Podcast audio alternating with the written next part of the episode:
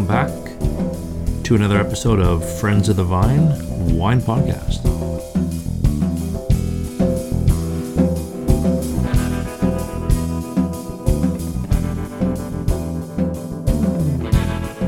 So, episode forty-one. Merry Christmas, everyone. By the time you get this, it'll be into the Christmas season. This will be a highlight show from two thousand nineteen. I figured that I've had so many great episodes this year, and it seems about uh, I'm averaging about twenty per year, about every two three weeks. So I thought, well, you know what, I'll do a bit of a highlight show and take some of my favorite quotes and favorite little stories and, and moments within the episodes over the last year and kind of break them up and share them with you guys. So the first, this will be a part one, part two. So the first one is with my father-in-law, Barbecue Sessions, and he's telling the story about him with about ten cases of wine trying to find his car. Let's get right into it.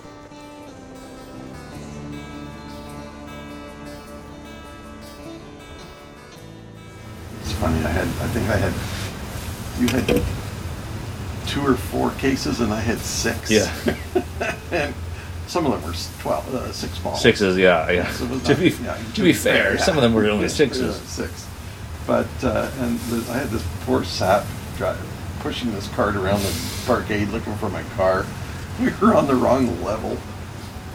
Then yeah, you, I, yeah, you I, had like six and I had like three I, or four. I tipped him and he said, oh no, I can't do that. And I said, yes, please. You just, you deserve this. He's just some young kid. Mm. And I said, I gave him five bucks. And I said, no, really, you deserve this. You've yeah. been following me around and trying to find my car.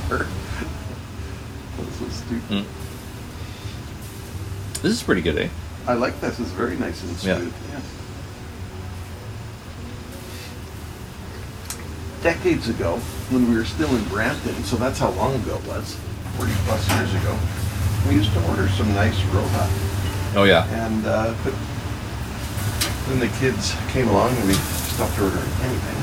Yeah. And, uh... I'll edit that out for when Travis listens to this podcast. Oh, he knows. It wasn't well, just him, it was Lorian too. We've actually, actually maybe we'll pull out, there's some Rioja that we we got one of the offerings, mm-hmm.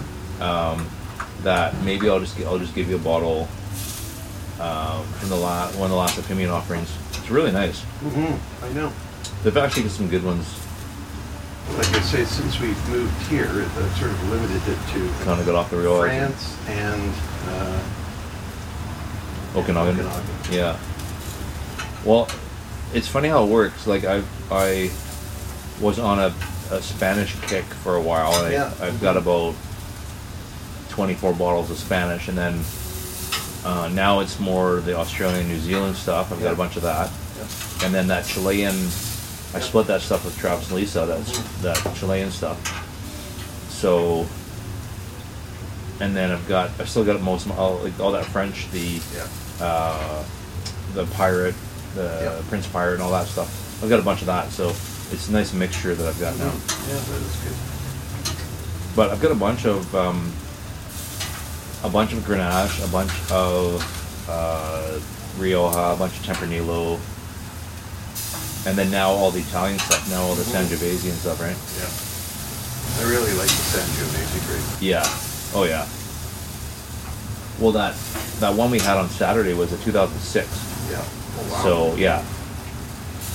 It's, uh... it's opening up nicely, as they say.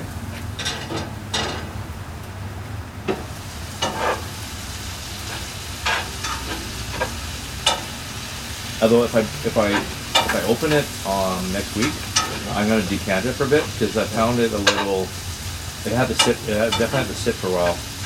Okay. It was a little too alcoholic at the start, and then it kind of mellowed out.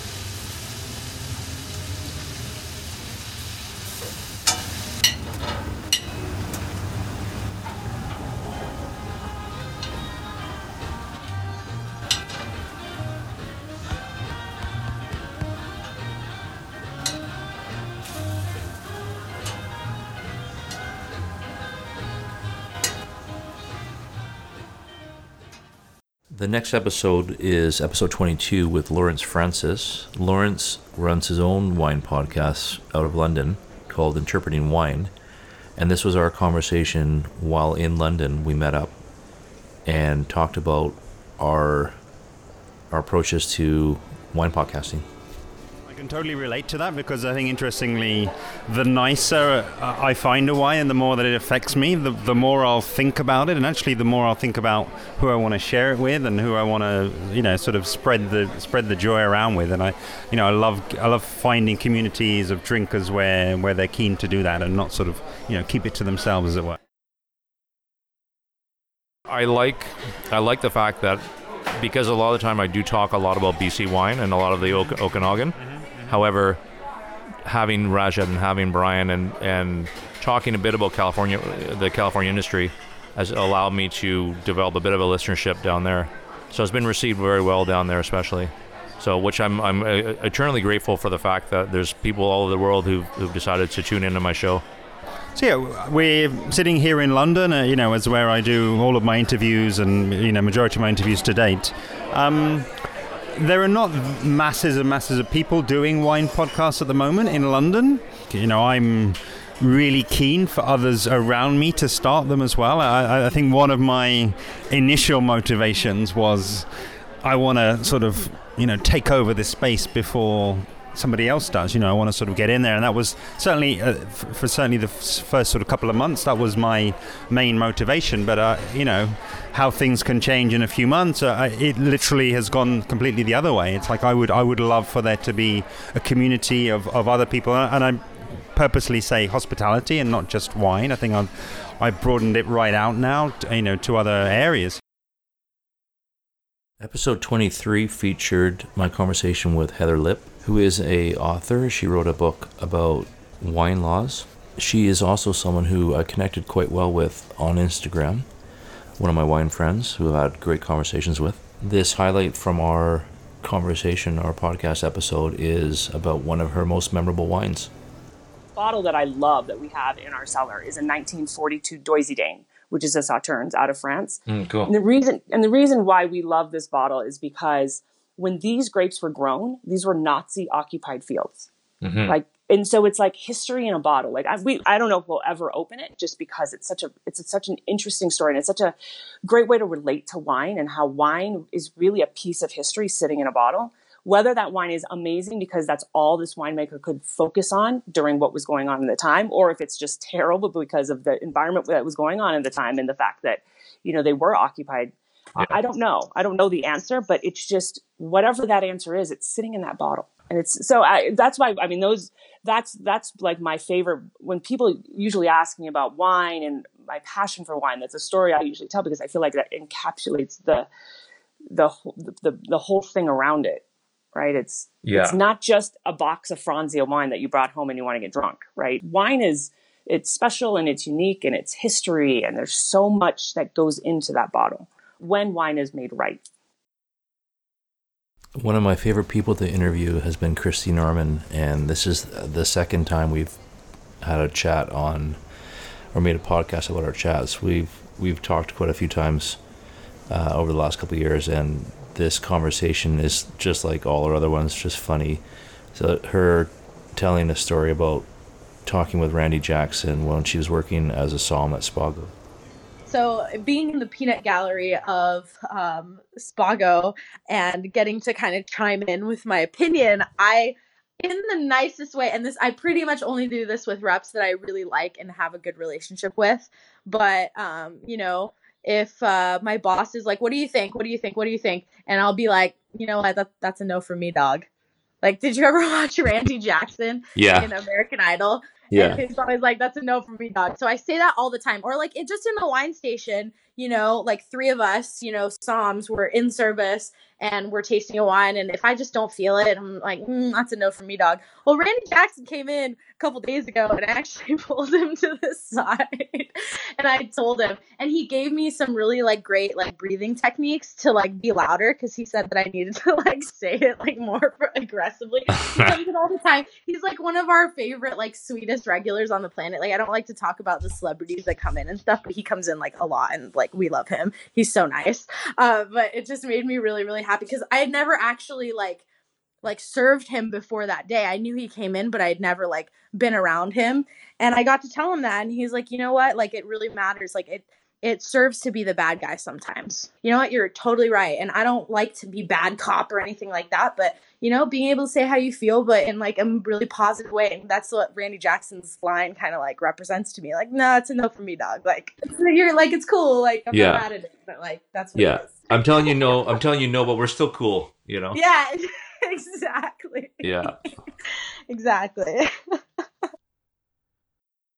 One of the highlights from episode twenty-five for me was going down to the Vancouver International Wine Festival with my good friend Steve Halfnights. And this is our driving conversation on the way down and basically what to expect when we got to the festival. There'll be stuff around the Training Convention Center. Won't necessarily be won't necessarily be there, but maybe at some other restaurants or whatever. Right. Oh, so the festival is more than one day. Yeah, yeah, it's a whole week for, especially for people who are in the industry. Mm-hmm. Like there'll be things going on. Come and network and yeah. yeah, like there's different wine seminars. Like there's different rooms. Some of us offsite, some of us on site, mm-hmm. and like different. There's different presenters and stuff, right? And so, so as you, opposed you, you to, you were hoping to hit. Uh, we're hitting the tasting. We're hitting the tasting, right? Tasting's very important thing. Yeah, very important. The thing I know most about wine is, it is, it is the tasting. Episode twenty-six was with Jack Chapman. He is a wine portfolio manager for Cult Wines. He runs a small vineyard as well, actually outside London, and he actually co-starred in a YouTube show with uh, one of his colleagues. We got into a great conversation about Prosecco, social media, and the influence of well-known varietals in different countries. Yeah, exactly. So you're you're building an identity, aren't you? And and again, it's a cynical way to look at it, but every every wine region, every wine country has to have uh, a U S P, doesn't it? I mean, why would I buy whatever from country X unless it was at the pinnacle of, of that sort of uh, viticulture? So uh, yeah, I think you're spot on. You know, obviously you've got loads of great varieties out there, but eventually you'll you'll become known globally just for making amazing Chardonnay or brilliant Pinot Noir or, or something like that. Yeah. Uh, and I think England at the moment, sadly, well, not sadly, because we're doing it very well, we're pushing too hard towards sparkling wine. Um, we're, we're trying to beat the, the champagne wine at their own game. And, and, you know, you have all these blind tastings, um, these judgments of whatever they're calling them. And uh, the English fizz does very well against champagne. But champagne has four hundred, four hundred fifty years of passive marketing behind it. Yeah. You know, there's such an association of, of popping a bottle of champagne. It's it's synonymous with celebration, you know, with, with things going well in your life, that to unseat um, something like that and exactly, you know, doing it in exactly the same fashion with the same grapes, with, you know, arguably the same um, soil types and things is, I don't think it's going to work. You need to, you need to come up with your own angle uh, and make a name for yourself in that way. And even... Um, not even passive, well, I guess you could call it passive marketing, but even just in in culture, the identity that comes with it. Like I'm thinking, you know, in songs and in movies and just in your overall pop culture. Uh, and now even Prosecco is kind of getting that that reputation as well, that like champagne, that it's that's kind of becoming the, the one to, to pop, you know what I mean? Yeah, quite literally. Yeah. But uh, um, I mean, Prosecco is a it's a fascinating case, isn't it? It's uh, people have taken that association with fizzy wine um, and and they've sort of lashed it to drinkability and affordability. And Prosecco, to me, I think is a very boring drink. Um, there are obviously good ones out there, and I, I don't want to uh, be maligned by the entire Prosecco industry for, for them hearing me say something like that. But uh, it's a little bit sweeter, isn't it? It's very forward. It's very easy to drink. Yeah. Uh, it, it doesn't have the acids, the complexities, you know, the the secondary, tertiary characters that champagne can develop that makes it so interesting. So it's it's an ideal sort of bland drink for the mass market. Throw some bubbles in there and it becomes a special occasion every single time you open a bottle. And, and because it costs you, uh, you know, um, probably at very most half of what you might pay for a bottle of champagne, all of a sudden every night is a special night. And it's, it's really a drive towards... Um, the the sort of marketing, Instagram, social media world we live in, where everyone's obsessed with living their best life every day and, and all that kind of stuff. And, and Prosecco as a wine region has cashed in so, so well um, on that passive marketing from, from Champagne. If if you think about, you know, Mert Hennessy, um, how much money they spend on Veuve Clicquot and Mertz Chandon, Dom Pérignon, Cru, just to to establish those brands and keep them in the, the ascendancy that, that they sort of used to being in. Um, all of a sudden, Prosecco's just jumped in. They've spent no money at all on any kind of marketing and advertising, and they've established themselves so, so well off the back of it. The, those Italian producers must be, I think, I think they're living their best life, not, not the people yeah. drinking it. So episode twenty-seven was with Anne and I. She is a master of wine, wine critic. She writes for a variety of publications and critiques wine. And she was actually working on a book about the wines of Germany. So this little story was about her schedule and some of the stops that she was making and some of the tastings that she did while she was there, and our mutual love of Pinot. I was traveling and having many, many appointments and quite a heavy schedule um, because I'm doing research for a book I'm writing at the moment on the wines of Germany. And so I had many appointments, and um, Friday, a week ago, I um, met two young people who started a new sekt company. Sekt is the German word for sparkling wine. Okay. I was totally, I was totally in love with their wines. They're called um, Burkart Schür, and they're in Burgstadt in Franconia, and um, they make just, just make such gorgeous, gorgeous, high-quality sekt, and we disgorged some bottles right there and then, tasted them raw without dosage. They were beautiful. It was one of those experiences.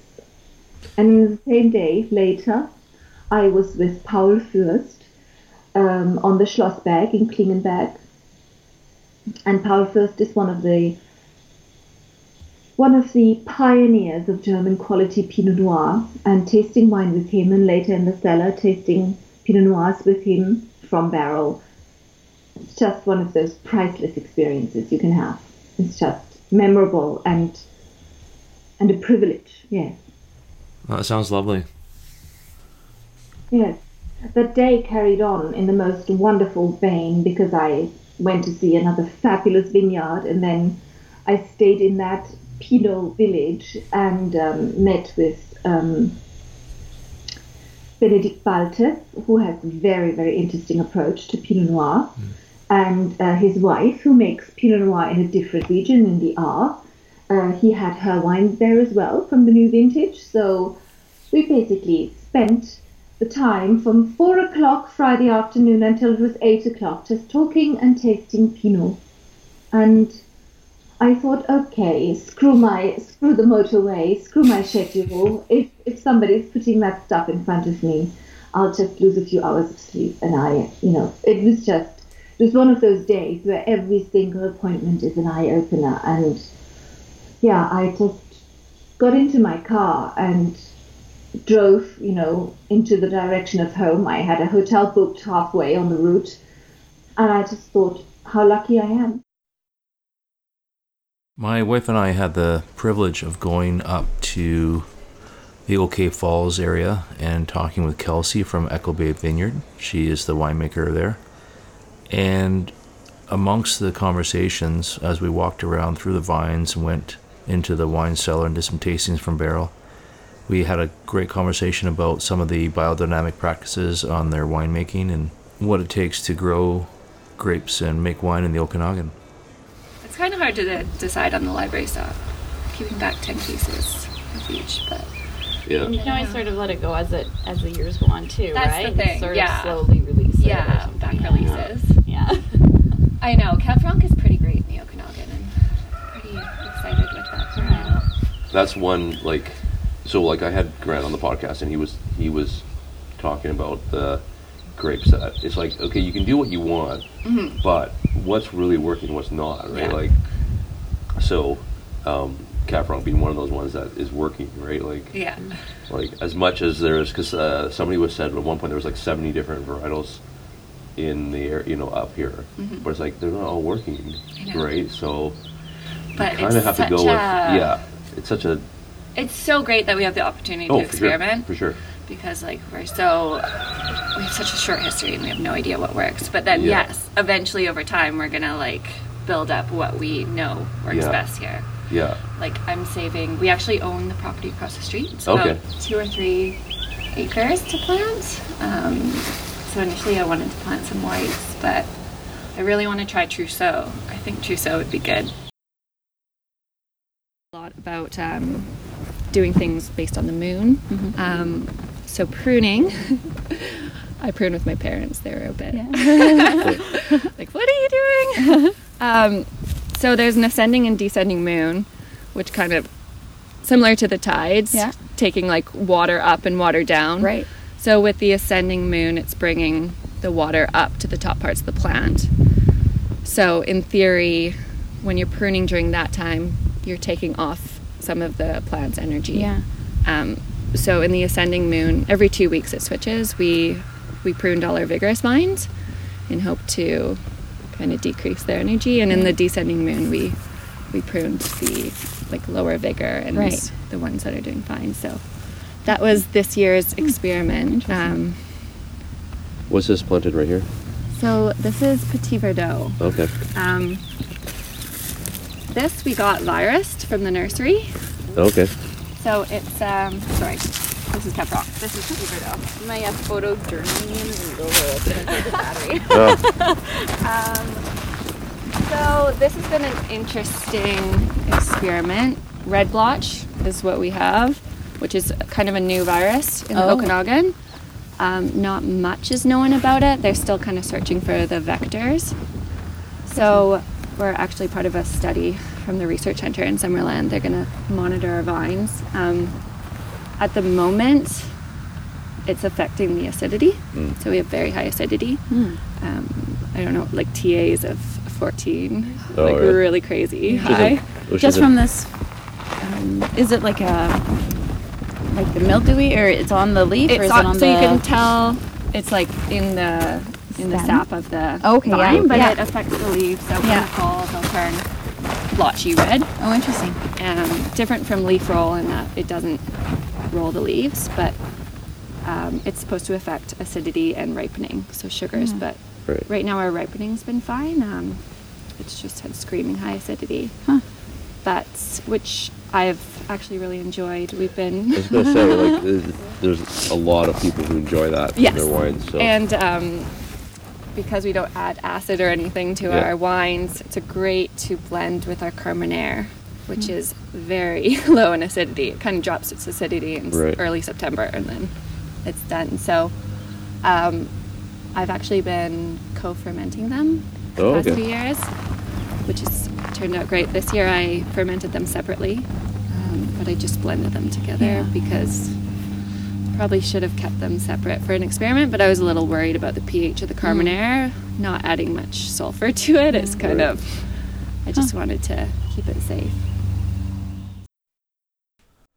Episode twenty-nine is a conversation at the dinner table at the Kitsch Wines property with pretty much two of my favorite people in the Okanagan wine scene, Katie Truscott and Grant Biggs. Grant is the winemaker for Kitsch Wines, and Katie is a wine writer and also is one of the managers at Kitsch Wines. This is our conversation. I was actually up visiting a few places, and it was during my time of visiting uh, Kelsey at Echo Bay Vineyard as well. So our conversation naturally revolves around Pinot, obviously, and some of the ups and downs of making wine in the Okanagan. We also spent a few minutes talking about how we got all connected in the first place. As you guys know, I meet a lot of my wine friends and, and wine contacts through uh, social media, through Instagram specifically. So the part of the conversation is about how Katie and I had chatted and just some fun stories. Fun group. I don't know, we got a some Pinot or Riesling or something? No, let's drink some Pinot. I like Pinot. He does like Pinot. I do like Pinot. Oh, it's such a Pinot. Wow. Pinot, Pinot, Pinot. I have to say, I'm really taken aback by these smoky wines. I was just thinking about it. Yes. Mm. You can get with chocolate. Thank you. Chocolate. Um, wow, what a what a surreal day, right? Just what nice. was your like, day? I don't know. I I mean, I woke up um, as I usually do in the morning, and uh, I don't know. Got out of bed. There was there was yeah there was there was things that I couldn't couldn't do yesterday that I got to do today, and like the that's the thing I like about this industry as well, is that there'll never be a day where I say I have nothing to do. Yeah. Mm. There'll be days where I say I'm not doing anything, but there'll never be a day where I say I have nothing to do. Like, I'll never clear my desk. Like, I'm never gonna leave work on a Friday and be like, well, I don't have anything to do for this weekend. I'm gonna go enjoy it, and then on Monday morning I'm gonna come back and yeah. you know, maybe there's something to do, and maybe yeah. there isn't. No. What do you okay. think of the Pinot, Ian's wine? I like this. Yeah, I like this. This is I like easy. this a lot.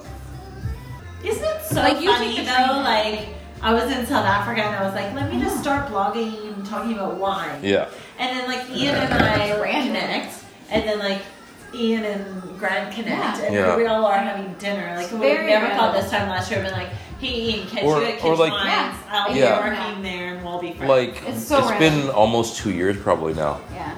It's Since been, you followed? Yeah. Wow. Yeah. Like, oh. when did you start? When did you start? It was about, like, it was about two years yeah. ago.